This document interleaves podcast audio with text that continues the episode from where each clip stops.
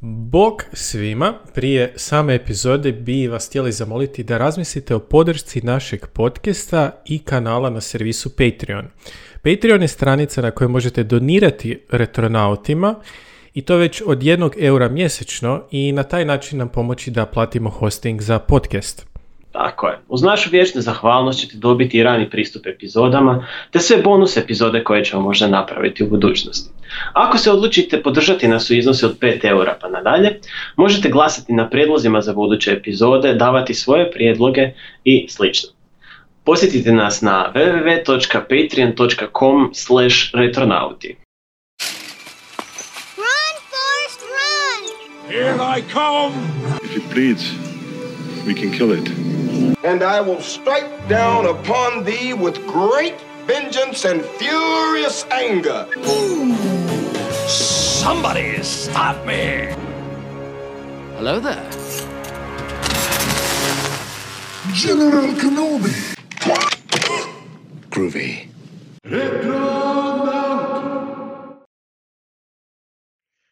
Dobar dan i dobrodošli u drugi nastavak uh, retrovizije. Uh, gdje Silvio i ja obrađujemo zapravo sve ono dobro što smo doživjeli, vidjeli, pročitali ove godine ili kako smo mi to nazvali najmanje loše godini, koja baš nije bila spektakularna, ali eto da vas ostavimo sa par prijedloga, ako već niste pogledali, da pogledate nešto, poslušate nešto ili uh, pročitate nešto u tom smislu. Um, kao što smo napravili u prošloj epizodi, sada ćemo početi isto tako sa filmovima, pa ćemo nastaviti serijama, animacijama i uh, tako dalje. Uh, Silvija, želiš li ti nešto dodati možda što su to retro Aha, pa čujte, retronauti su jedna kompleksna stvar, nisu, nisu kompleksna stvar. To je podcast o pop kulturi a, minulih i modernih vremena. I am, da, obično pričamo o stvarima koje nas zanimaju, bilo to stvari iz prošlosti koji imaju retro status, bilo nešto novo čemu želimo pričati, što želimo podijeliti sa vama.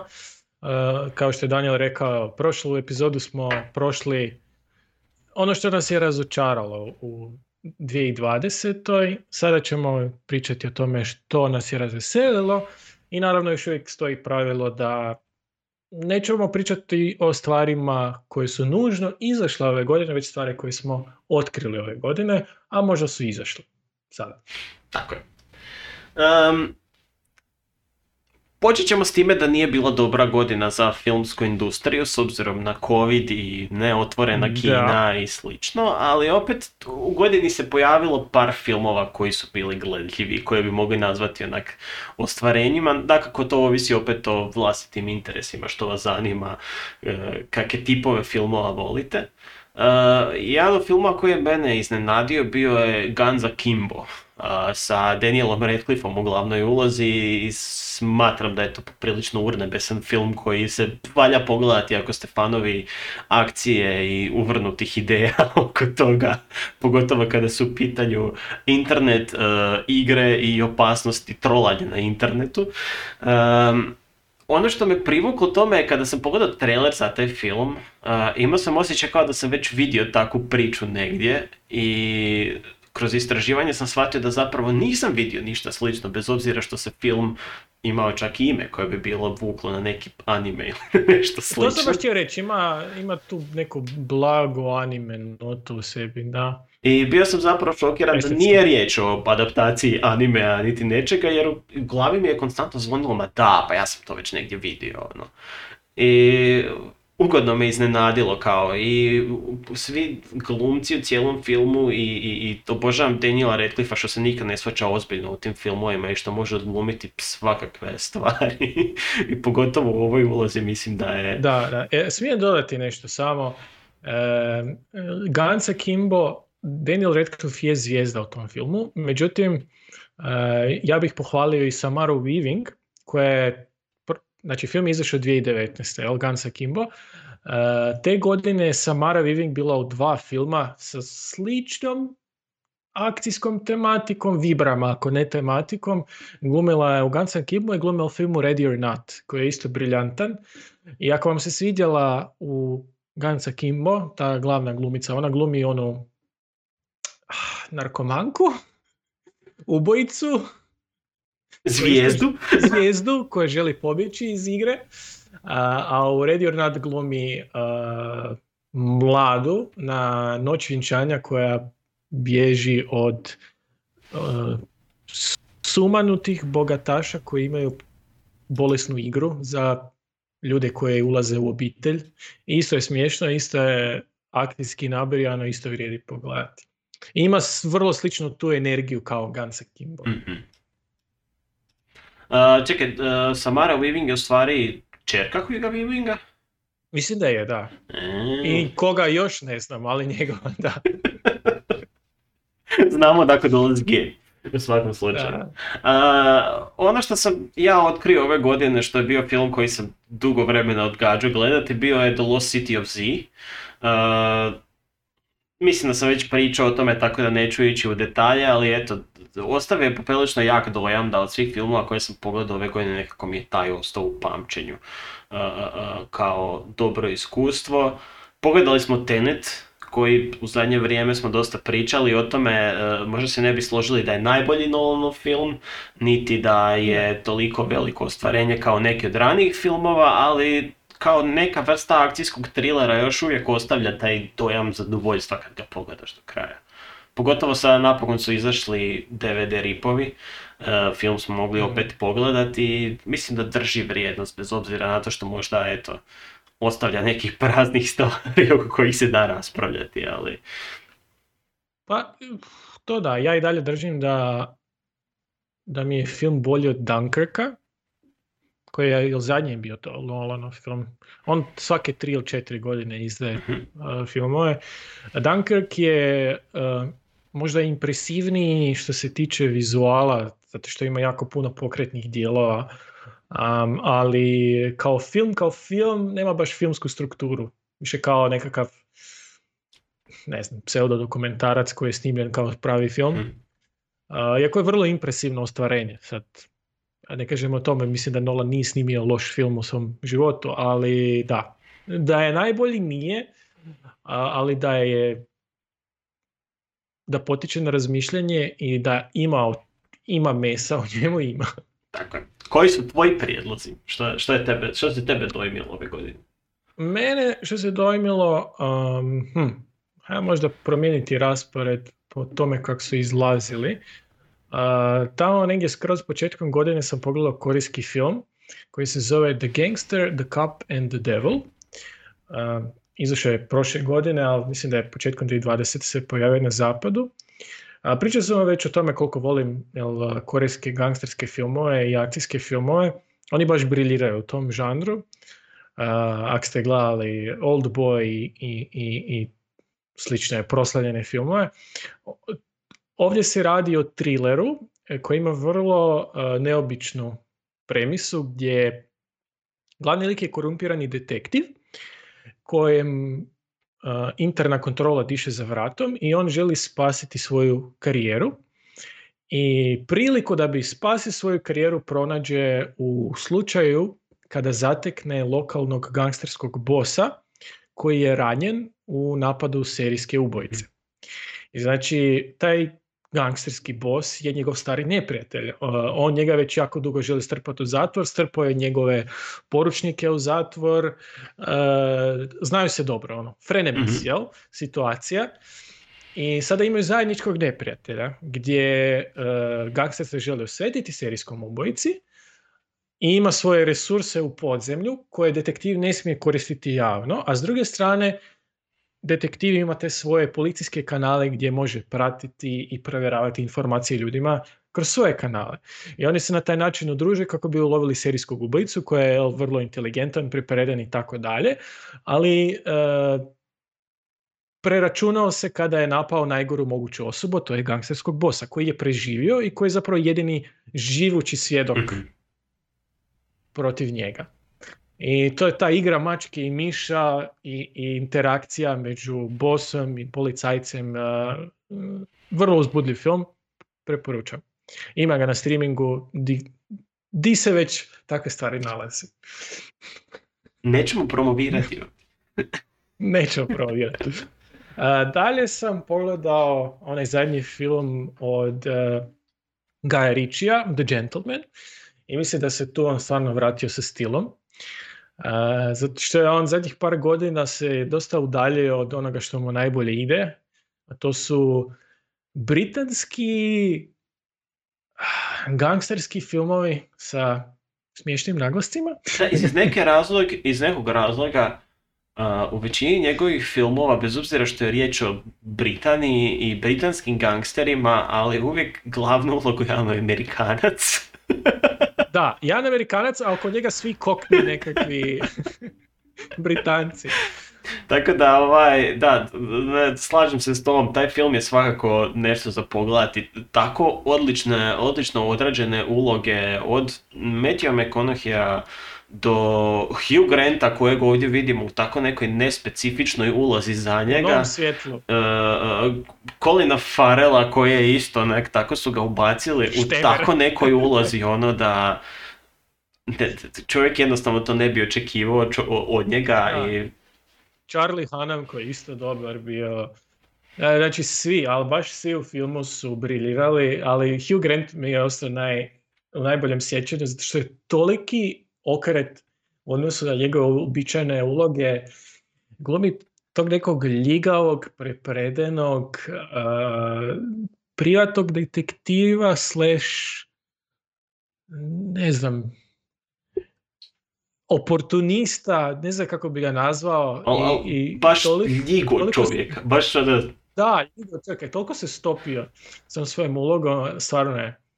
Film je ono, energičan, smiješan, dobro režiran, ne, nemam. Soundtrack je izvrstan, izvrstan soundtrack, tako da, eto. Dobar prijedlog. E, preporučujemo to. E, kratko ću samo reći wow, wow, za one koji znaju jer je izašao novi Borat.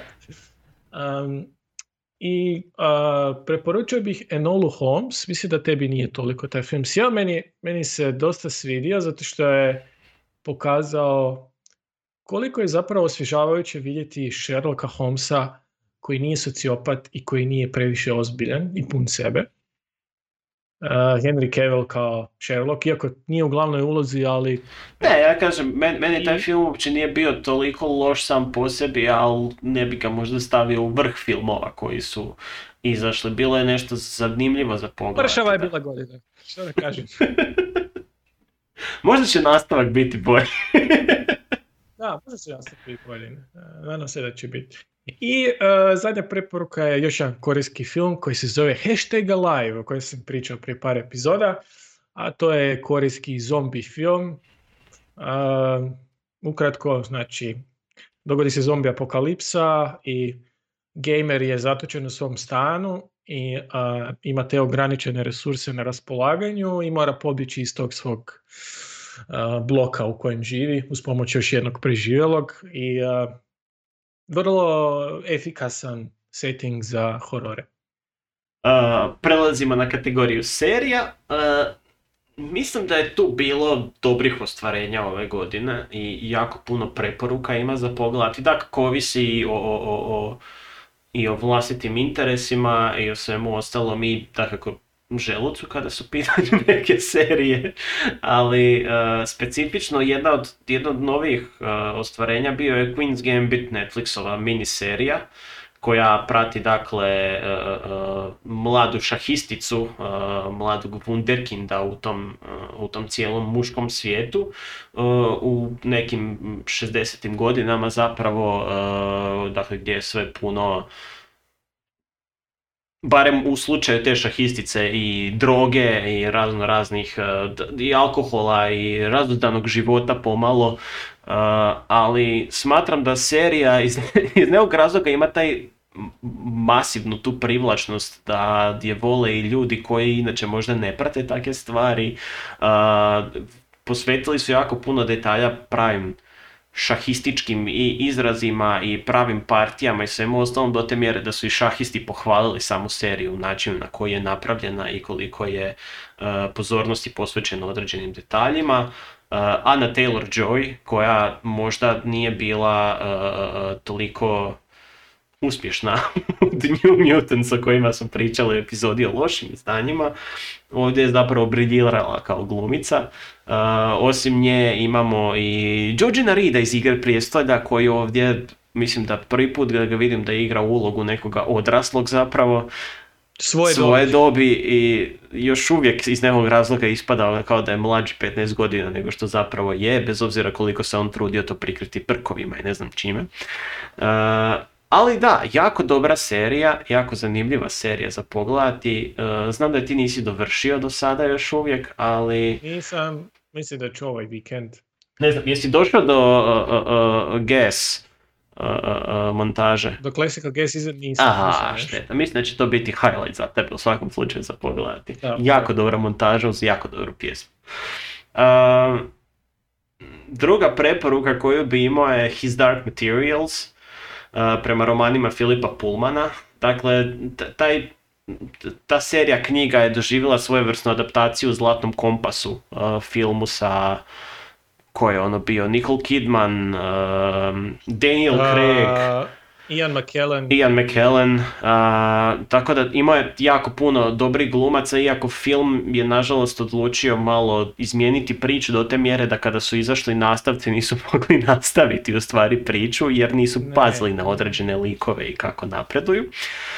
E, da, pogotovo eliminirali su u filmu ono najvažnije, a to je anti... Znači, poruka knjiga je nepovjerenje prema organiziranoj i to su potpunosti izbacili iz one prve filmske adaptacije, što je šteta jer film je u to vrijeme izgledao dobro i imao stvarno dobru postavu, ali toliko je okrljašten što se tiče Glavne izvora. i temeljne poruke da, koja se pon prenosi. I upravo je ta poruka u ovom slučaju jako dobra.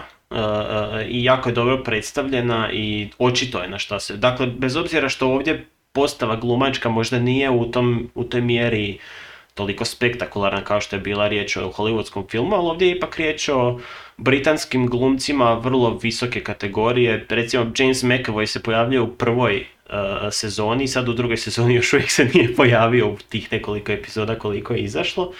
Ali uh, uloge su preuzeli relativno mladi glumci koji se zapravo pokazuju kao uh, vrsna djevojčica iz Logana, ne mogu se sjetiti njezinog imena na vrhu jezika. Da, mi je- ima, ima neko španjolsko ime dugačko. ima, ona ima glavnu ulogu recimo i smatram da je savršeno utjelovila Lajru i način na koji uh, Lajra funkcionira. Ovaj čovjek iz, ja, vidiš, treba sam se bolje informirati o imenima glumaca.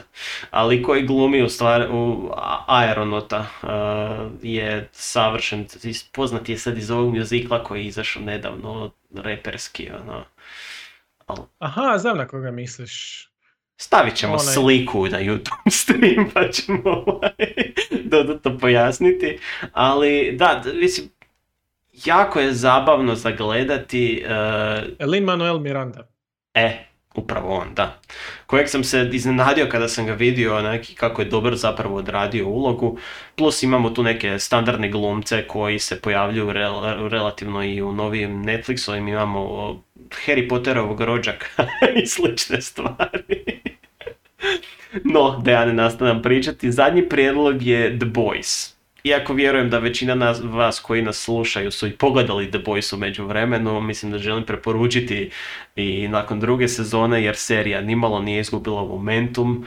Uh, Ne, ako ništa drugo, podigli su razinu nasilja i Ali likovi su zadržali neke svoje temeljne postavke na zbog kojih smo ih i zavoljeli u tome. Likove koje smo mrzili od prve sezone sada mrzimo još više, ja mislim. Pogotovo da, na... Homelander je A, ja mislim da je najbolje to sročio glumac koji glumi Highlandera u smislu da je rekao da Highlander definitivno nije osoba s kojom se treba suosjećati.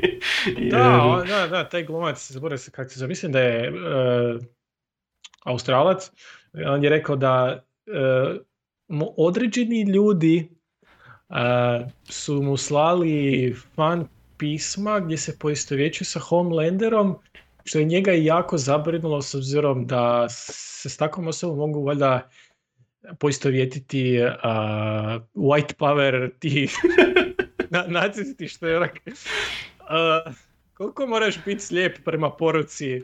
Samog filma, da, i, i svega ostalog. Da, da, jer, ono, ako išta druga serija upravo ismijava, ili dobro reći reći ismijava, dekonstruira taj, taj fašistički aspekt e, e, superheroja koji imaju tu toliku moć i, i legalno rade ono što rade.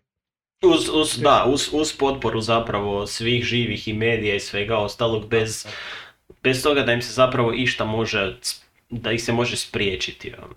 Jer, Da, tako je, ono, nije sad da je The Butcher dobra osoba, daleko od toga. da sad zapravo u toj seriji nikoga ne možete shvaćati kao idola, uzora ili slično ili se poistovjećivati s njima, ali jako je dobra serija i za nasmijati se i za shvatiti neke uh, jel, uh, pozadinske poruke iza nje.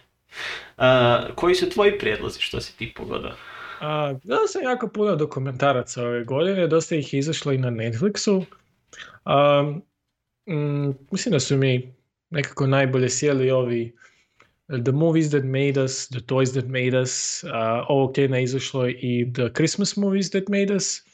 Um, to jesu ono onako pop Dokumentarci, da. dokumentarci, da, gdje baš e, e, imaju onako uigran stil, e, vrlo je onako stilizirano i nije sad da je to onako puno krvnjih dokumentarac, ali e, meni je bilo zanimljivo iz tih e, trivija razloga gdje otkrivaju detalje o produkcijama filmova koji su meni dragi, e, stvari koje su se slučajno dogodile na setu pa su eto igrom slučaja završila u stvarnom filmu i tako dalje.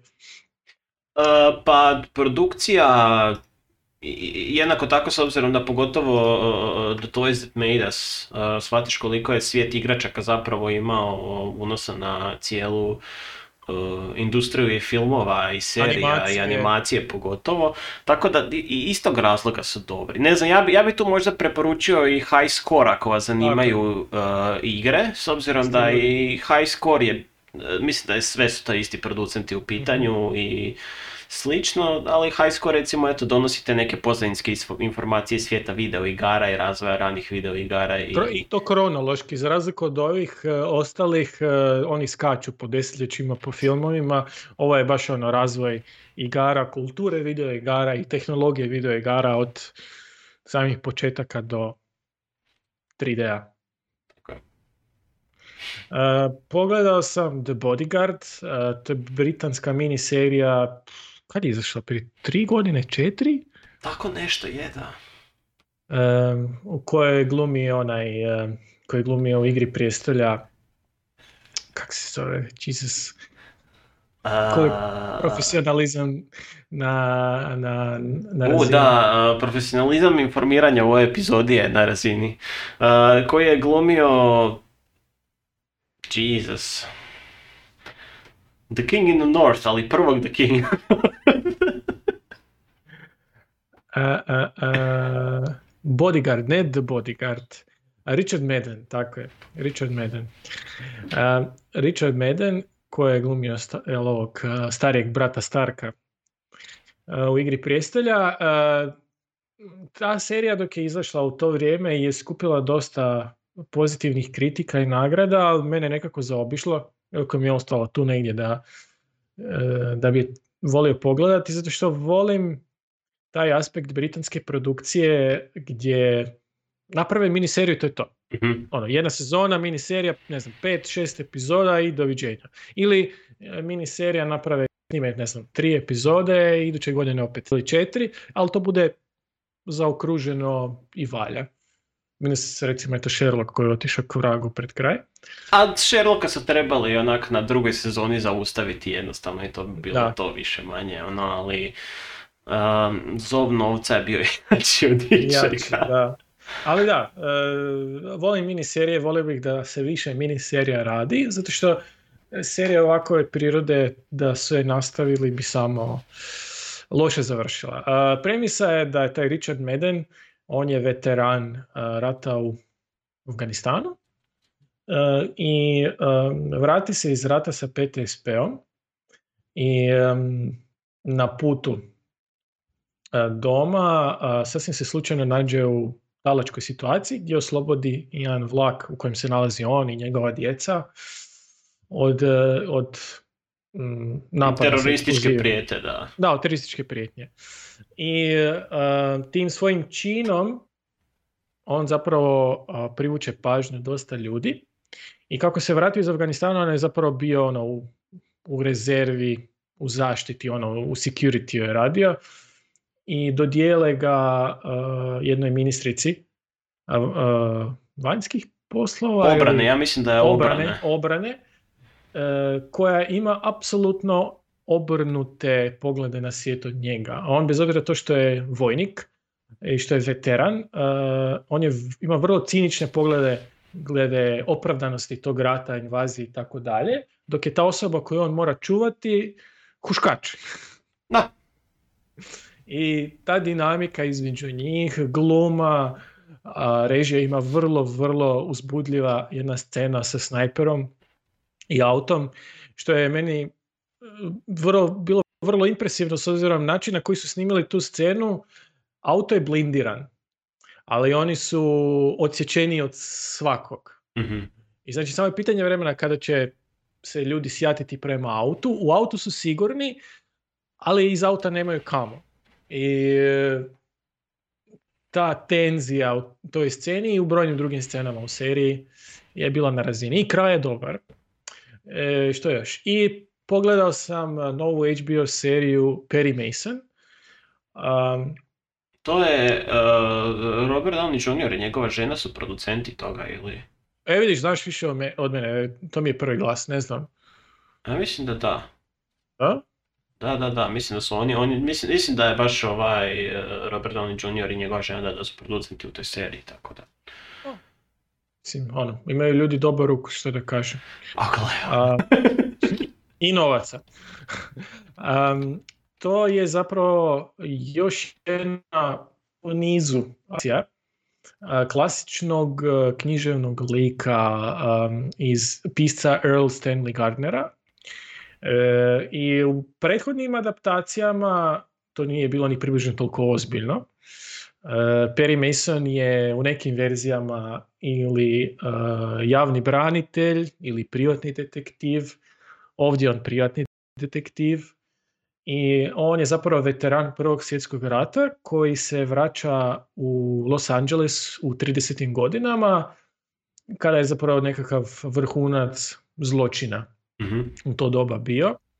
I on ima naravno svoje obiteljske probleme, ali ga unajme u jedan slučaj gdje on jel, zagrize više nego što bi možda trebao i sam je disfunkcionalan, sve oko njega je disfunkcionalno, ali e, 30. godine su vrlo autentično prikazane, sve onako noir, hard-boiled, zapušeni saloni i tako dalje. Ima određeni karakter, meni se svidao. Uh, Perry Masona sam htio pogledati jako dugo vremena, mislim nije bilo jako dugo, ne postoji toliko jako dugo vremena, ali sam ga htio pogledati jer sam vidio dosta dobre kritike za to. Bodyguarda moram nastaviti, pogledao sam prvu epizodu i nisam nakon toga stigao jednostavno nastaviti dalje, ali vjerujem da me privukao me jednostavno sa pričom i sa glumom i sa cijelim tim odnosom. Da, dosta je onako netipično spora serija, ajmo to tako nazvat.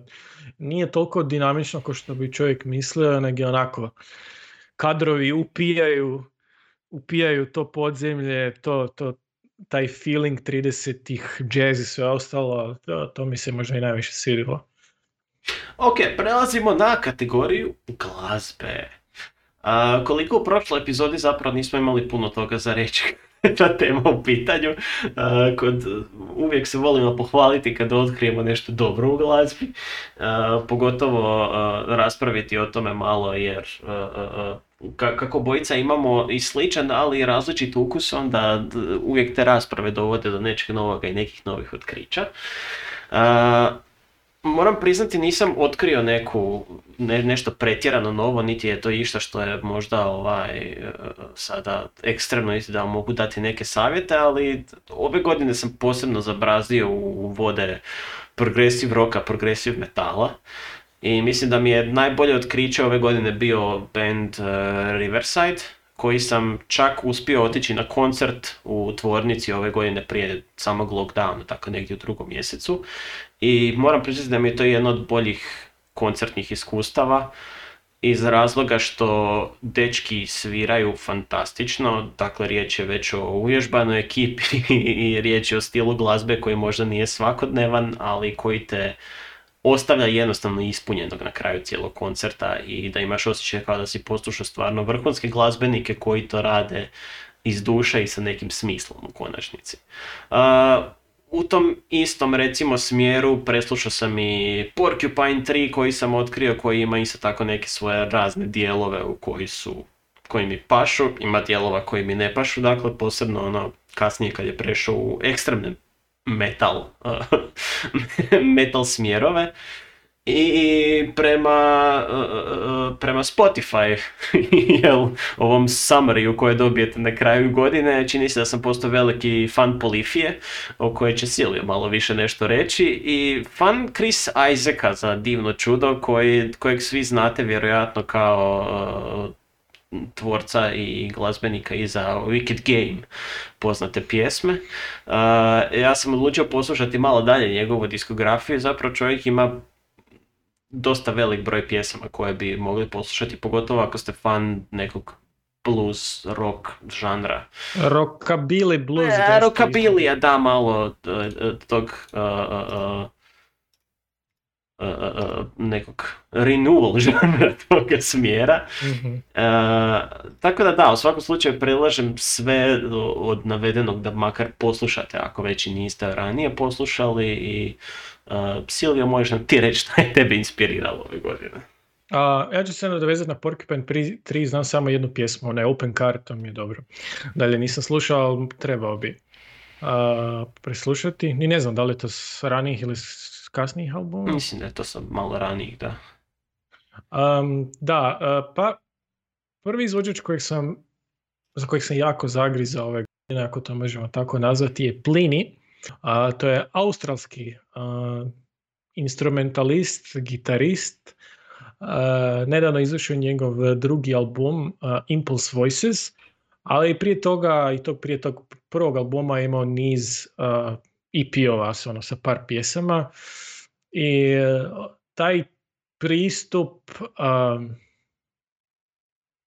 aranžiranju i njegova vještina me inspiriralo da se okrenem cijelom tom nekakvom žanru. To je nekakav progresivni instrumentalni rock, ali ne mogu ga baš staviti isti koš sa, ne znam, Dream Theaterom ili čak Porcupine Trijem ili... A ne, mislim, to, to, sve, to, to, sve, ja mislim, uh, spada pod neki math rock ili nešto u tom stilu. Tako, dakle, nešto, rock, rock u kojem se igra sa različitim uh, vremenskim formatima i izmjenama tempa i sličnih stvari, tako da ovaj... Da. E, mislim da je tu naglasak na melodiju najveći i zato mi se i sviđaju, zato što evo, e, nakon što sam otkrio Plinija, e, okrenuo sam se i bendu Polifija, koje njih dvoje nekako uvijek stavljaju uh, jedno do drugog, iako je Polifija jel, cijeli jedan bend, a Plin je samo jedan izvođač. Uh, Polifija je prog rock band, ali isto kao Plini imaju nekakav anti-rock sensibilitet, zapravo još više. A to su ljudi koji otvoreno kažu da ne vole rock and roll. E, ali su jako, jako dobri glazbenici, jako dobri instrumentalisti uh, kojima je zapravo glavni cilj melodija. I uh, ono što oni rade je Znate kako u standardnim rock pjesmama, standardnim pop pjesmama, standardnim R&B pjesmama imate glas kao vodeću melodiju, vokalnu melodiju i sve ostalo je nekakva pratnja uz nekakvu otkačenu solažu tu i tamo i slično.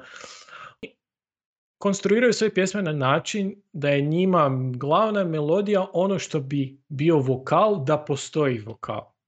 Oni taj vokalni dio odrađuju kroz instrumente i rezultat je nešto uh, dosta originalno i uh, a, za preporuku. Uh, d- treći izvođač kojeg sam otkrio ove godine, iako sam samo ga prije po reputaciji, a ove godine sam ga počeo tek ozbiljno slušati, je Wes Montgomery. Uh, on je legenda jazz gitare i uh, bez obzira što sam ovu godinu zapravo jako puno proveo slušajući country uh, i prog izvođača kao što je recimo Plini, Montgomery si upali zato što je jako chill. Uh, ima jedan, jedna zanimljiva anegdota vezano za njegovo sviranje. Ako ste ikad vidjeli njegove izvedbe, on gitaru svira isključivo palcem. I to, i to svira na način da palac uh, drži ovako u zraku, Mhm. znači po strance. I e, to mu daje dosta drugačiji ton, pogotovo od drugih ljudi u to vrijeme. I razlog tome nije hipsterluk, nego on kao mladac je imao izrazito osjetljive susjede, pa jedini način da vježba potiho gitaru je taj da je svira s palcem ovako pod kutem da ispušta što taj zvuk. Jer u to vrijeme nije bilo slušalice. Mm. I on je naravno prošao tu cijelu jazz školu i to sve glazbeno obrazovanje i tako dalje, ali tu tehniku je zadržao kroz cijeli svoj život i to ga je obilježilo. Tako da, eto, preporučam ako želite onako baš chill uh, jazz aranžmane, instrumentalne. E, jedan country izvođač koji sam otkrio ove godine i koji me oduševio je Glenn Campbell. I uh, on je on, ono što kažu a player's player. To je koncept kada imate uh, i- imate poznate glazbenike koje prosječna osoba zna iako nije glazbenik i onda imate glazbenike za kojeg znaju ostali glazbenici, ali van tog nekakvog kruga ne. Uh, on je virtuoz na gitari, izvrstan pjevač, ali ono što je posebno je to što em, on je bio jedan vrlo, vrlo sposoban studijski gitarist i aranžer. Nije znao glazbenu teoriju uopće, nije znao čitati note, ali je do te mjere bio tražen da, kao prvo, najbolji, neprijatelj, e, najbolji prijatelj, što sam ja sad rekao, neprijatelj, najbolji prijatelj mu je tokom cijelog života bio Alice Cooper od svih ljudi. I oni su skupa odrasli, njihove dvoje obitelji. A, I em, o, Glenn Campbell je čovjek kojeg bi usred noći neko zvao u studio da ide snimiti za bilo koga. Znači, ne, bez obzira na to što je on poznat po tome što je country izvođač, on je mogao svirati sve, bilo kad i bilo gdje i uvijek bi se podredio potpunosti prema uh, onome što se od njega. I njegove live izvedbe, pogotovo uh, ako se uzmete vremena pogledati njegovu izvedbu od Classical Gas skladbe, su nešto posebno, čo- koji čovjek ima kontrolu nad instrumentom i je nešto strašno. I zadnja preporuka za danas je uh, Synthwave uh, kolektiv, band, ne znam, dvoje ih je samo, koliko znam, Dance with the Dead. I ako volite Carpenter Brut, Synthwave izvođač, uh, Dance with the Dead je a, gotovo isto. More of the good stuff. Um, sad ću preći na animaciju, dakle, ne, ne znam, ove godine nisam baš bio toliko o, očaran sa razno raznim animacijskim ostvarenjima. Uh, ono što jesam pogledao, pogotovo kada je u pitanju baš specifično anime, je bio My Hero Academia iz razloga što toliko sam se naslušao o tome kroz razno razne kanale i Instagram i Facebook i YouTube i sve silno da sam odlučio dati priliku.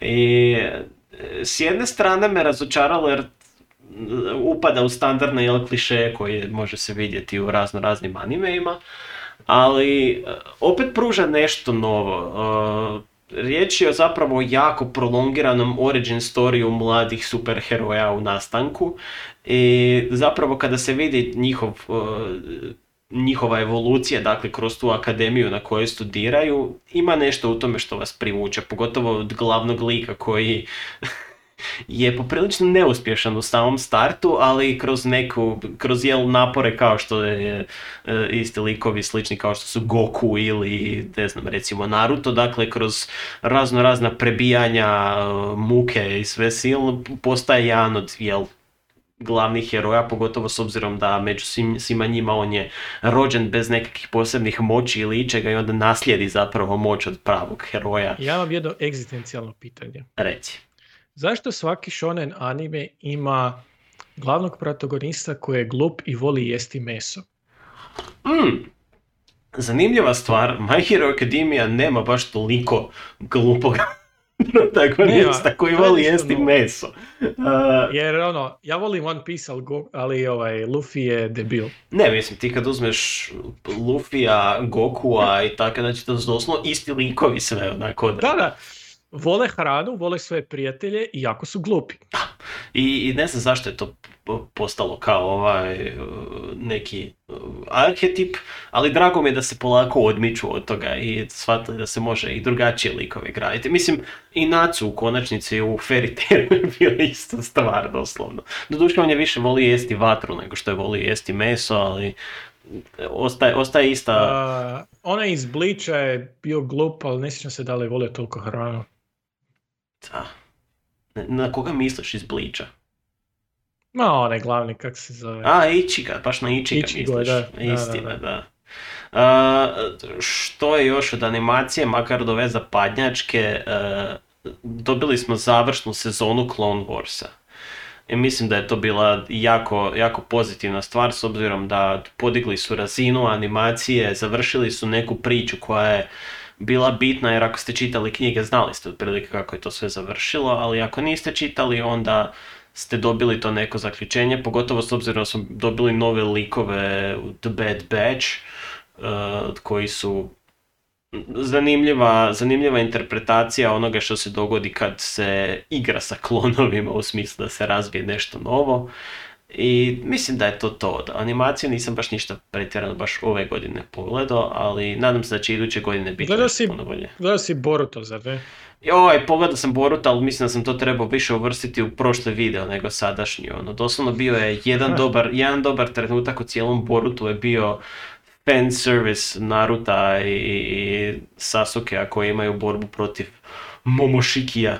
Uh, i, i to, je tako dobro jednostavno animirana borba ono i baš ono imaš, imaš vraćanje na neke od prvih borbi u, sta- u originalnom Naruto anime ono i njihovih taktika koje su koristili u kombinaciji sa novim moćima koje su stekli jer nakon jer je riječ o odraslim uh, odraslom Naruto i, i Sasukeu i da, mislim, cijeli Boruto anime je jedan veliki filler zapravo. I, iako sada navodno za pisanje mange i anime, a dalje priče opet Kishimoto, dakle tvorac Naruta preuzima, jer svi ovi koji su do sada pisali Boruto očito nisu ispunili njegova očekivanja i odlučio je ipak Mm. uzeti stvar u svoje ruke. A znači nije se radilo u početku od, o, o nastavku od strane izvornog uh, autora. Da, da, da, dakle krenulo je, drugi, drugi tim je počeo raditi, ali izgleda da je ovome toliko dozlogrdilo da ovaj, šta ovaj radi s pričom, da, jer onak propratimo među vremenu što se događa, jer ako si proveo jako veliku, jako veliku količinu vremena s tim svim likovima, ne možeš jednostavno pustiti priču ako nastavak postoji. Uh, ali nadam se da će kvaliteta anime možda porasti kasnije pa da mu se i vratim s vremenom, jel? Jer ima, ima, ima, dobre, ima dobru tu glavnu premisu koja se možda može razviti u nešto pozitivno. Um, što si ti pogledao, Silvio? A, pogledao sam ono što sam davno trebao pogledati, ono što si mi ti govorio koliko puta da pogledam, ali sam tek pogledao sasvim nedavno, a.k.a. prošli tjedan, uh, Into the Spider-Verse. Uh, sve znam, trebao sam ga pogledati ranije, sjajno je, što više, mislim da je najbolji Spider-Man uradak, minus možda igra koju nisam igrao, jer nemam PlayStation, unazad ne znam koliko godina. Uh, Patreon, ljudi, molim vas, donirajte da si možemo kupiti PlayStation. Ili barem da platimo hosting za podcast. Tako nešto. E, Da, ne, em, što reći, a da već nije rečeno, Into the Spider-Verse, vrlo originalno, a, vrlo osvježavajuće i em, jedna od onih rijetkih primjera gdje je stvarno za sve uzraste. Uh, Ali im, s- s- sa ove vizualne i grafičke strane i zapošljavanja animatora mislim da je izvrsna stvar jer na tome projektu je radilo ja ne znam sada koliko stotina ilustratora i animatora različitih i drago mi je da je jako puno ljudi s time dobilo šansu da pokaže nešto svoje u tome svemu. Da, e, i bili su vrlo transparentni. To je ono što pri, i prije nego što sam pogledao film po Twitteru, malo, malo bi neko od tih animatora objavio ovo kao ovo je skica na kojoj smo radili, ovo je tehnika s kojom smo to postigli. Vrlo su bili otvoreni prema uh, pridošlicama. Mhm. jel? Um, što još? A, pogledao sam Doro Hedoro um, i to je adaptacija mange koju sam prije jako puno godina čitao i nisam nikada mislio da će zapravo adaptirati jer je jako bizarno. Mhm. E, jest da se radi o Netflix produkciji pa je CG anime malo mm, malo je loš, ali mislim da pomaže cijeloj toj situaciji što je sam anime e, vrlo onako avantgardan čak. E, glavni lik je gušter, dioski čovjek gušter koji u sebi ima još jednu glavu ljudske osobe Mhm. i ima amneziju. A ima amneziju jer se nalazi u, u, u, u jednom paralelnom svijetu, jednom od mnogih. A, I u tom svijetu postoji dosta ljudi na kojima su eksperimentirali a, čarobnjaci koji su dospjeli tamo iz drugih paralelnih svjetova. I oni tretiraju taj svijet kao odlagalište. Ono, tamo šalju svoje čarobnjake koji moraju jel, a, istrenirati svoje moći ili eksperimentirati na tim ljudima, ali nikad ih ne vrate u izvorno stanje. I taj glavni lik je gušter koji misli da je prije bio čovjekom jer unutar svoje glave ima drugu osobu i kako bi on pronašao svoj identitet, uh, on uhvati čarobnjaka, proguta ga kako bi glava unutar njegove glave mogla reći da li ga prepoznaje ili ne. I to je jedno od, naj, i to je jedno od normalnijih aspekata ove priče. Znači, e, čitajte slash gledajte na vlastitu odgovornost, stvarno je čudno, ali je vrlo originalno, vrlo neobično. I ako zbog ničeg drugog vrijedi pogledati. Likovi su nešto, nešto, nešto posebno. A, ne- neću reći ono autor je bio na teškim drogama, ali što ako? I zadnje, uh, gledao sam dosta standardan, tipičan anime, ali uh, meni je za oko zapeo što je imao dosta dobre kritike i uh, jako je dobro animiran. Za jedan TV anime, pogotovo borilačke scene imaju tu jednu fluidnost, u nekim slučajevima i doslovno jer inkorporiraju vodu i tako dalje. I premisa nije ništa posebno, glavni lik je su brat i sestra u svijetu gdje postoje demoni, da znam, vrlo originalno. I uglavnom ako te demon ugrize, to je to, nema ti spasa, kad tad ćeš a, početi a, pokazivati simptome a, gladi nad ljudskim mesom ili čime već. I, i, I jedini ti je spas ako jel, te spriječi u tome da se prvi put nahraniš nekim, ali i dalje si divlja zvijer. Mhm. I uglavnom, na samom početku serije a, njegovo selo napadnu demoni i ugrizu njegovu sestru, a, ali on svoju sestru jel, spasi na način da je stavi brnjicu Hmm, zanimljivo. kako ona ne bi nekoga mogla pojesti. I e, kroz, kroz anime on navigira svijetom boreći se protiv jel, demona, učeći, radeći na svojim moćima, ali sviđa mi se to što pričali smo o tipičnim shonen protagonistima koji su glupi, vole meso i svoje prijatelje. On baš nema prijatelje, nije glup i voli pojest, ali nije izbirljiv. Mhm. E, dosta je pragmatičan kao protagonist. e, ima puno, puno, e, puno slučajeva gdje ojoj, ovo je nevina osoba koja nije kriva što će postati demonom i što ubija ljude i ja ću je poštediti jer eto iz nekog bizarnog osjećaja za čast. Nema, to kod njega ne prolazi. On je vidio rezultate tog horora i brzo, brzo te stvari rješava. Nema e, e, vrlo je empatičan, ali je pragmatičan. Ne, ne znači da nema samilosti, jel, ali to je jedan vrlo osvježavajući aspekt. To, to, to je malo i- onak Dean Winchester verzija ovaj Da, da, ono, žao mi je, ali bum. Ovaj, ne, Demon Slayer je nešto što sam viđao dosta često ovaj, po razno raznim forumima i stranicama i planiram ga nekako pogledati non stop, ali nikako da krenem, da se odlučim da napravim taj prvi korak. Je, mislim da tebi kao nekome tko, uh, ko je ilustrator, ko se bavi grafičkim uh, stvarima, ako neko želi našeg Danila unajmiti za, za storyboardanje i slično, on izvrsno crta, e, te, tebi će mi se mislim svidjeti jer imaš oko za to, te, te, ti fluidni pokreti u borbama i načine na koji su to postigli, vrlo impresivno, barem meni kao lajku, jel? A mislim, je vjerojatno, vjerojatno je stil ono što je dosta često zapravo u makar u modernom animeu je u tome da čim povećaš broj frejmova, jer standardno je naravno frejmova ako imaš 24 frejma po sekundi, onda ti se sve u dvojkama redovito animira jer dovoljno je kao da zavaraš ljudsko oko, ali čim malo povećaju broj frejmova iz sve izgleda puno fluidnije. Dakle, i riječ je o dvostrukom poslu za animatore, ali ako želiš dodati dojam nečega, mislim, uh, Fate Stay Night i Fate Stay Zero, pogotovo ovi novi stanja su isto u tome. E, Fate Zero je sad već dosta, mislim, dosta stara, no, 10 plus godina sigurno, ali to, to je stvarno nevjerojatno animirano. Ne, nije, pa Fate Zero nije toliko star. Fate Stay Night originalni je, ali Fate Stay Zero mislim da nije čak 10 godina, ja mislim da to možda ima 5-6 godina maksimalno. Fate Zero, 2006. A ne, to je manga. Mislim da je, mislim da je puno ovaj...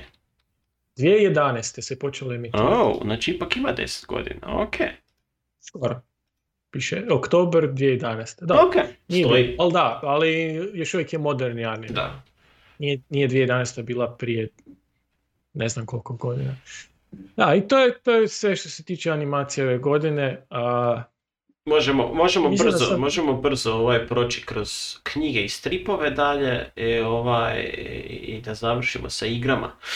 Što da- Može. A, Ajmo se baciti na knjige, pa recite nama što ja si ću kroz knjige i čitao. stripove protrčati malo, ovaj, da, da ne bi sad ulazio u detalje, mislim da će biti bolje da se tome posvetimo nekom posebnom videu, pogotovo kada su ovi neki e, klasični primjeri u pitanju. Uh, ja sam ove godine se odlučio uh, završiti napokon o neka određena dijela Nila Gaimana, nešto sam već ranije čitao, ali ove godine sam odlučio završiti njegovu nordijsku mitologiju i njegove američke bogove koje sam počeo gledati seriju koja mi je negdje u polovici postala poprilično dosadna, ali knjigu kad sam odlučio pročitati je bil, bila totalno drugačija priča u pitanju jer stvarno me zadržala do samog kraja i bila je ekstremno zanimljiva, eh, držala me onak na rubu taman da me zanima kako će to završiti jer ono što Neil Gaiman radi sa razno raznim mitologijama i, i, i stvarima koje su vezane uz neke druge folklor, folklor, mitologiju i ostale stvari jednostavno fantastično odradi to da to sve stvori i pretvori u neki moderni svijet i moderno okružje. Iako nordijska mitologija nije u tom smislu, ali e, e, e, je jako zabavno prepričavanje neke standardne Da, nordijske da, mitologije. američki bogovi su reinterpretacija nordijski, nordijska mitologija je samo interpretacija. Uh, Gunslinger Stephena Kinga, mislim da sam o tome već pričao, to je dakle bio moj, moj ulaz u taj svijet, s obzirom da jedino što sam prije toga čitao je bio onaj uh, strip uh, koji je počeo izlaziti, koji je više prequel nego išta drugo. da, da, da, to je I koji mi se jako svidio po artu, a ali dakle htio sam jednostavno pročitati te originalne izdanja i svega ostalog, tako da sad sam trenutno na drugom dijelu još uvijek, The Drawing of the Three, koji je isto poprilično zabavan u toj svojoj mješavini između uh, uh, jednog i drugog svijeta i načina na koji funkcionira i pogotovo ti odnosi unutarnji između Rolanda koji upravlja Edijevim kretanjem i svime ostalim što je jako zanimljivo. I što se tiče stripova, dakle, odlučio sam se posvetiti nekim stvarima koje sam možda zapostavio krajem prošle godine i to specifično je riječ o The Red Hood and the Outlaws. Uh, Red Hood je Jason Todd, jedan bivših Robina Batmana kojeg Joker ubije i onda ga resurrektaju određena sekta nije bitno sad za cijelu priču, ali recimo da Red Hood kao svojevrsni antiheroj je po meni jedan naj, meni makar jedan od najdražih članova cijele Bet obitelji. I zanimljivo sa njegovim kasnijim izdanjima je da ga uvijek svrstavaju svojevrsni trio Uh, nekih isto tako odmetnika, odnosno ljudi koji možda ne možeš ih smjestiti u neke točno određene timove uh, superheroja i ove godine sam odlučio pročitati do kraja uh, cijeli nastavak gdje on završi u, u, u, klubu sa određenom Amazonkom i s Bizarom, odnosno klonom Supermana koji ima drugačije moći i zapravo mi je bila zanimljiva. U, u tom nekom periodu se Bizaro i Amazonka ostave, bivaju ostavljeni, preneseni u neki paralelni svijet i Red Hood postaje svojevrsni uh, profesor koji uči buduću generaciju uh, zlikovaca na nagovor Lex Luthara što je isto urnebesna postavka cijele priče, jer onak prvo ti zlikovci koji su u principu klinci, tinejdžeri su urnebesni sami po sebi, onda još Jason Todd koji je ono imao pristup ono, a mogu bih sad ovdje naučiti, ali neću, ostavit ću ih da sami ne mogu pouku iz toga. I zabavio sam se, bilo je zabavno za čitanje, iako je ta cijela, cijeli taj ark zapravo završen i opet se vraćaju na neku drugu priču iz nekog razloga, uh, jer mislim da slijedi neki svojevrsni restart opet DC Universa, pa onda ovaj, mm, vidit ćemo kako će to završiti. Eto, to toliko od mene što se tiče knjiga i stripova, što si ti čitao uh, i? I ja ću se na brzinu samo nadovezati, ako ti su se svidjeli američki bogovi, a dok loviš vremena pročitaj i nastavak. Doduše, ja ne bih rekao da je nastavak koliko je postoji paralelno sa američkim bogovima. Zove se NNC Boys. uh Je o... A, preveliki spoiler ako kažem bilo što, ali ima veze sa Mr. Nancy iz, iz uh, američkih bogova. Um, ja, ha, Pričali, pričao si Kingu, ove godine izašao If It Bleeds, to je zbirka kratkih priča. znamo svi da jako volim Kinga, ovo uopće nije bilo loše. općenito mislim da ljudi imaju percepciju vezi Kinga da on piše samo horore i po tome je najpoznatiji. Međutim, kratke priče koje on pisao i piše su u i, i, i u ovim običnim književnim žanrovima bili i uh, slavljeni su na sve strane. Mislim, ako ste ikada gledali Shawshank Redemption, to je novela Stephena Kinga. Ako ste ikada gledali Zelenu milju, isto. A ako ste ikada... Sve Oscarom uh, nagrađeni filmovi, da ne zaboravimo. Da, Stand By Me. Znači, nije horor, priča o odrastanju. On, on je vrlo dobar što se tiče priča o odrastanju. E, I ova zbirka kratkih priča je mješavina horora i kvazi trilera. I pogotovo jedna priča, neću sad puno naglabati o njoj, je ono stvarno vintage king. Ima, ima taj, tu maničnu energiju iz 80-ih kada moj nos krvario iz određenih razloga. um, e, dalje, ove godine se završila trilogija uh, Interdependency. Uh, Knjiga se zove The Last Emperox, koji je napisao Joe Scalzi, uh, a pričali smo recimo o Bobbyversu. Ako vam se sviđa Bobbyverse, nekakav najbliži ekvivalent toj sličnoj energiji uh, i feelingu je Old Man's War njegov. Mhm. Ima vrlo zanimljivu premisu Old Man's War, ali neću sad o tome. Uh, Last Emperox je završetak trilogije i uh, svijet koji nastanjuje to jest ljudi koji nastanjuju taj svijet, su jedna neka vrsta planetarne monarhije koja postoji isključivo zahvaljujući uh, tehnologiji putovanja na, kroz nekakve kvazi crne rupe, ali šta li već. Nije bitno. Ono što je bitno je da postoji koncept carstva koji je u potpunosti ovisan jedno od drugom. Zato što svi planeti, osim jednog, ne mogu a, održavati život sami po sebi unutar svojeg svijeta. I kada se dogodilo otkriće tih nekakvih a, tvorišta ili šta god prema kojima oni mogu putovati kroz jako velike udaljenosti na druge planete, oni su odlučili izgraditi carstvo em, koje će samo sebe podržavati. Jer na ovom planetu možemo uzgajati hranu, na ovom, ne znam, vodu, tamo nešto, tamo još nešto. Što se dogodi kada ta čvorišta počnu propadati? Mhm. E, što se događa sa društvom? E, da li oni ljudi koji u paniku od toga, da li ih ljudi ozbiljno shvaćaju ili ne? E, sve slučajnosti sa stvarnim događajima vezano za koronavirus su slučajne, ali dosta je onako humoristična, bez obzira na ozbiljnu tematiku, trilogija i završila je na dosta visokoj noti, tako da nadam se da će skalci uh, se vratiti tom univerzumu jednog dana. E, dalje sam pročitao Axiom's End od Lindsay Ellis. E, zapravo me iznenadio koliko je dobar roman, s obzirom da ju Lindsay Ellis znam kao youtubericu, jel, prvenstveno. Ona, radi one esejske dokumentarne epizode o produkcijama filmova i slično.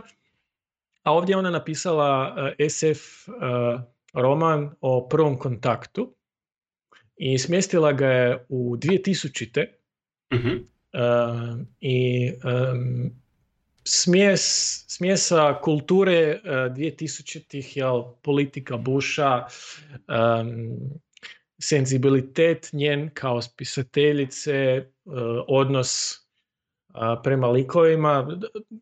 Relativno kratak roman, ali uh, meni je jako sjeo. E, drugo, pročitao sam Canticle for Leibowitz uh, od Waltera J. Millera, što je najstarija knjiga na ovom popisu, iz kasnih 50-ih, tako nešto. Uh, to je zapravo uh, jedan od glavnih utjecaja i elemenata koji su inspirirali Fallout gaming serijal. Mhm. A, neću dugo o tome, zato što je premisa vrlo slična sa Falloutom, znači dogodi se apokalipsa i a, taj redovnički red, što je isto pleonazam redundantni, e, pripadnici redovničkog reda pronađu ostatke a, izumrle civilizacije u biti zemlja prolazi kroz cikluse. Jel? Vraća se u kameno doba, a onda se diže iz kamenog doba nakon apokalipse i tako dalje, vrlo introspektivno, budući da je nastalo ubrzo nakon a, jel, bacanja atomske bombe i tako dalje. I zadnje što sam pročitao je bila manga uh, Mushishi. Uh, anime jako volim, a, ali mangu iz nekog razloga nisam do sad čitao sve do sad i mogu reći da, da, da mi je drago da sam pročitao. Još uvijek preferiram anime zato što je vrlo vrlo je vjeran uh, izvoru plus uh, anime ima taj blagi pastelni izgled i jako je chill i glazba uvelike pridonosi feelingu Mhm. tog anime. Anime je vrlo netipičan, odnosno manga. E, nema one uobi- uobičajene anime klišeje, već radi se o odraslom liku koji onako a, kaubojski, iako mislim da je to kriva riječ, on je kao nekakav kvazi liječnik, slash veterinar, slash a, vrač, e, koji putuje svijetom kako bi riješio probleme između ljudi i tih nekakvih malih stvorenja koji se zovu muši. Mhm. I problemi koji nastaju između ljudi i tih malih stvorenja su problemi iz toga što su i ljudi i ta stvorenja iz različitih jel, svjetova i kako to bi što bude nitko od njih nije zao, već njihove različitosti utječu na te sukobe i on razrješava te sukobe i vrlo je onako epizodno. Ono. Svaka epizoda ima početak i kraj, on riješi problem, dalje, jako je chill, onak, baš je melem za dušu. Mhm. I anime ima, tako da preporučam. reci ti nama o igrama ove godine. Joj, uh, ova godina je bila velika za mene po pitanju igara jer napokon sam dobio mogućnost da igram igre. Zbog uh, crkavanja određenih hardverskih dijelova unutar mog računala. Uh, uh, Rip grafička. Upravo to, da. Tako da uh, došao sam do neke grafičke koja napokon može pokretati igre, što je bio jako veliki napredak. Uh, Silvio i ja smo jako uživali u, i još dan danas uživamo u Rocket League uh, u kojem nismo dobri, ali we do okay, I think. Znamo biti dobri. Znamo biti dobri, imamo svojih trenutaka. Uh, i zapravo me zadivljuje koliko tako jednostavan koncept jako dobro funkcionira i može biti jako zabavan u određenim trenucima. E, kada su u pitanju single player igre, e, tu ću spomenuti dvije e, novo pridošlice na moje računalo. Prva je Ghost Runner koja je postapokaliptični cyberpunk serijal iz prvog lica gdje ste vi u ulozi nekog kiborga ili nečeg sličnog koji ima mogućnost trčanja po zidovima sa svojom svjetlećom katanom i uh, može manevrirati vremenom u nekom smislu, dakle gdje može se ubrzati na takav način da uspori sve oko sebe i tako lakše prolazite levele. I zamišljen je više kao neka kombinacija između mozgalice i nečega jer morate zapravo osmisliti načine kojim ćete se kretati kroz prostor i rješavati levele, iako je predstavljeno kao svojevrsni akcijski FPS, mislim da više prevladava ta neka logička struktura gdje ćete se završiti, u kojem ćete se smjeru kretati i slično. I plus glazbena podloga je odlična, bez obzira što igra, e, igra ima neku generičnu priču više po sebi, ali vizualno je jako zanimljiva i e, Mislim, ima, ima Dark Souls element u sebi gdje ćete 150 puta prelaziti isti level i ćete umrijeti na nekoj gluposti, ali taj osjećaj postignuća kad napokon završite level je nešto što vas drži. I ono, holy fuck koliko mi je falilo igranje nekog hack and slasha, tako da napokon sam instalirao Devil May Cry 5 i izdovoljio sam se s tom igrom jednostavno falilo mi je prebijati hrpe demona i sklapati maksimalne komboje dok dođete do tog SSS uh, levela i te SSS ocjene. Uh, jako dobro osmišljeni likovi, dodatak vija kao svojevrsnog šahiste koji rješava tako svoje sukobe je po meni savršenstvo unutar igre jer dođete do nekog zasićenja kad igrate Nera i Dantea konstantno i mlačenje mačem i pištoljima i onda je ovo dobro došla promjena u tome svemu. Tako da eto, moji prijedlozi Devil May Cry 5 i Ghost Runner za isprobati i Rocket League za nešto što možete ovako sa prijateljima igrati. Kako kod tebe stvari stoje? Mislim, vidimo po pozadini da ti insinuiraš već na nešto, pa onda... da, ja zadnjih mjesec dana živim u Grčkoj. A, tako da najviše sam vremena proveo u Assassin's Creed Odyssey ove godine. Jest da je sada aktualna ova Valhalla, ali bila je rasprodaja sa svim DLC-ovima, rekao ajde. Želio sam se izgubiti zapravo nekom open world RPG ove godine, jer prošle godine sam nešto slabo igrao općenito i baš mi je, baš mi je sjeo Assassin's Creed, a, zato što um, prethodni Assassin's Creed Origins sam vrlo sitno igrao i iz nekog razloga sam ono, nakon par sati jednostavno odustao, ne zbog krivinje nekakve od same igre, a, mislim radi se u Egiptu da je sve plosnato pa ono. Ali najviše me privuklo u, u Odisiju to što imate svoju posadu, plovite uh, morem, i radite ono što ja volim raditi, to je zaustavite se da pomirišite cvijeće, to jest bezglavo tumarate okolo kako biste upijali pejzaže. To je ono što ja radim najviše u toj igri. Uh, gameplay je odličan, priča je čak po prvi puta ok. Kažem, opet nisam puno igrao Assassin's Creed uh, igara, sad ih ima već ne znam koliko, ali po prvi puta mi je i glavni quest ok. Uh, od estetike do svega jednostavno za izgubit se je savršeno. Uh, Rocket League, Daniel je pričao, da, one, onog trenutka kad je Rocket League izašao free to play, mi smo se odlučili okušati u tome i znamo baciti često na večer par partija i zabavno i dogubimo. Nismo od onih koji jel, dogubimo 1-0, odu iz gejma. Mi ostanemo i dogubimo 8-0, tako da molit ću lijepo. Dogodile su se situacije gdje bi nas u ranked gameovima napustio treći su igrač. I nas dvojica bi nastavili čak pobjedili bez obzira što bi... Iz inata. Iz inata, da. Jer bez obzira što bi protivnici vodili 3-4-0, mi bi to uspjeli vratiti sve i to samo dvojica protiv trojice, tako da ovaj... Uh, u svakom slučaju, mislim, mislim da ljudi koji izlaze iz igre prerano propuštaju previše toga, tako da... Da, jer, jer ti, ti obrati jesu jedno od uzbudljivih stvari vezano za igru. Uh, s obzirom da partije stvarno kratko traje. E, što još? Odigrao sam Werewolf the Apocalypse Heart of the Forest, što je jako dugačak naziv za jednu kratku igru. It's a tongue twister.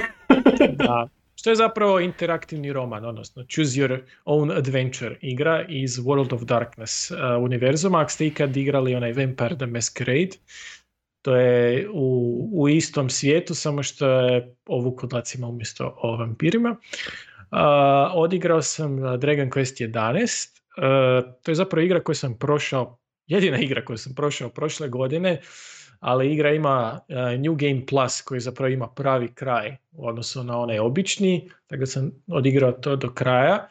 I dalje držim da je to najbolji Dragon Quest i najbolji moderni uh, japanski RPG.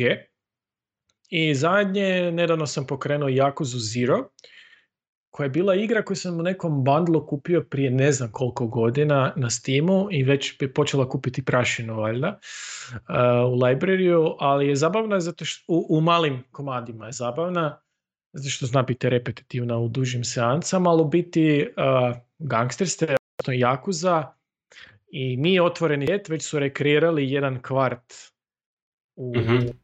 u Japanu i rekreirali su ga kakav je izgledao u 80-ima, vrlo autentično. I ima jako puno mini igara. Iako je šošava zapravo igra, s obzirom da ste ono, uh, Jakuza sa određenom reputacijom, ali ne predstavljam problem da odete pjevati na karaoke. Znači, u jednom trenutku hodate ulicom, mlatite nekakve tamo štemere, u drugom trenutku odete na karaoke i e, igra. Znači ono, morate na kontroleru stiskati da pogodite note dok on falša neki japanski sentiš. Jako je smiješno, ili dok pleše. Tako da, preporuka kom- koje je ovoga za to. A da ne kažemo da nas, na- da ne kažemo da nas dvojica ovaj, smo toliki veliki fanovi 80-ih da ćemo progutati gotovo sve što nam se servira u takvim Tako. žanrovima i tom feelingu, tako da, da. Upravo to. I, A, ne znam, e, htjeli smo neke honorable mentions, nešto možda ovako iz a, a, a, privatnosti naših domova u smislu hobija kojima smo se bavili ove godine. Ja sam zbog nekih zdravstvenih problema bio nemogućen u sviranju gitare za koju sam se bio zakuhos ove godine s obzirom na količinu slobodnog vremena. Ali sam odlučio se prebaciti na klavijature, tako da a u idućoj godini možda možete očekivati neke glazbene suradnje između mene i Silvije. E, I eto, e, počeo sam crtati obiteljska stabla, tako da ako imate zahtjeve u tom smislu, odnosno ako trebate obiteljsko stablo za izraditi, here I am. da, da. Daniel ne samo da je ilustrator i crtač, on je arhivist, tako da i po tom pitanju a, može pručiti podršku. Za naknadu, naravno. Da, na. Silvio, što, čime si se ti bavio? A, ništa posebno. Mislim, ti ovaj, si, isto ti si, ti si postao multi-instrumentalist tijekom godine. Ovaj. No, dobro, bas gitara se ne računa. Kako ne? Kupio sam bas gitaru nedavno jer mi je trebala i ovoga drndam. A, a ostalo kao i uvijek. Čitam, um, tu, i tam, tu i tamo nešto snimim, glazbene, to je to. Uh, za kraj godine, dakle, ako želite čuti nešto što je uh, Silvio snimio, poslat ćemo linkove, dakle, na njegove uh, nedavna ostvarenja. Uh, osim toga, dakle, ako imate kakva pitanja za nas, nekakve prijedloge, komentare i slično, ostavite ih ovdje u 2021. za koju se nadamo da će biti daleko sretnija od 2020. Uh, Mora biti. ćemo ući sa nekim novim idejama, novim pričama, novim filmovima, serijama, knjigama, glazbi i svemu ostalom. Ako imate neku temu koja vas zanima, slobodno predložite, mi smo uvijek otvoreni za prijedloge i toliko od nas. Uh, imajte sretnu novu godinu, proslavite u krugu obitelji kako zahtijevaju razno razni stožeri i uh, držite se. Silvio, nešto za kraj. A, nemojte pucati puno petardi jer se moj stari pas njih boji. Slažem se s tim. Pozdrav! Pozdrav, Bog!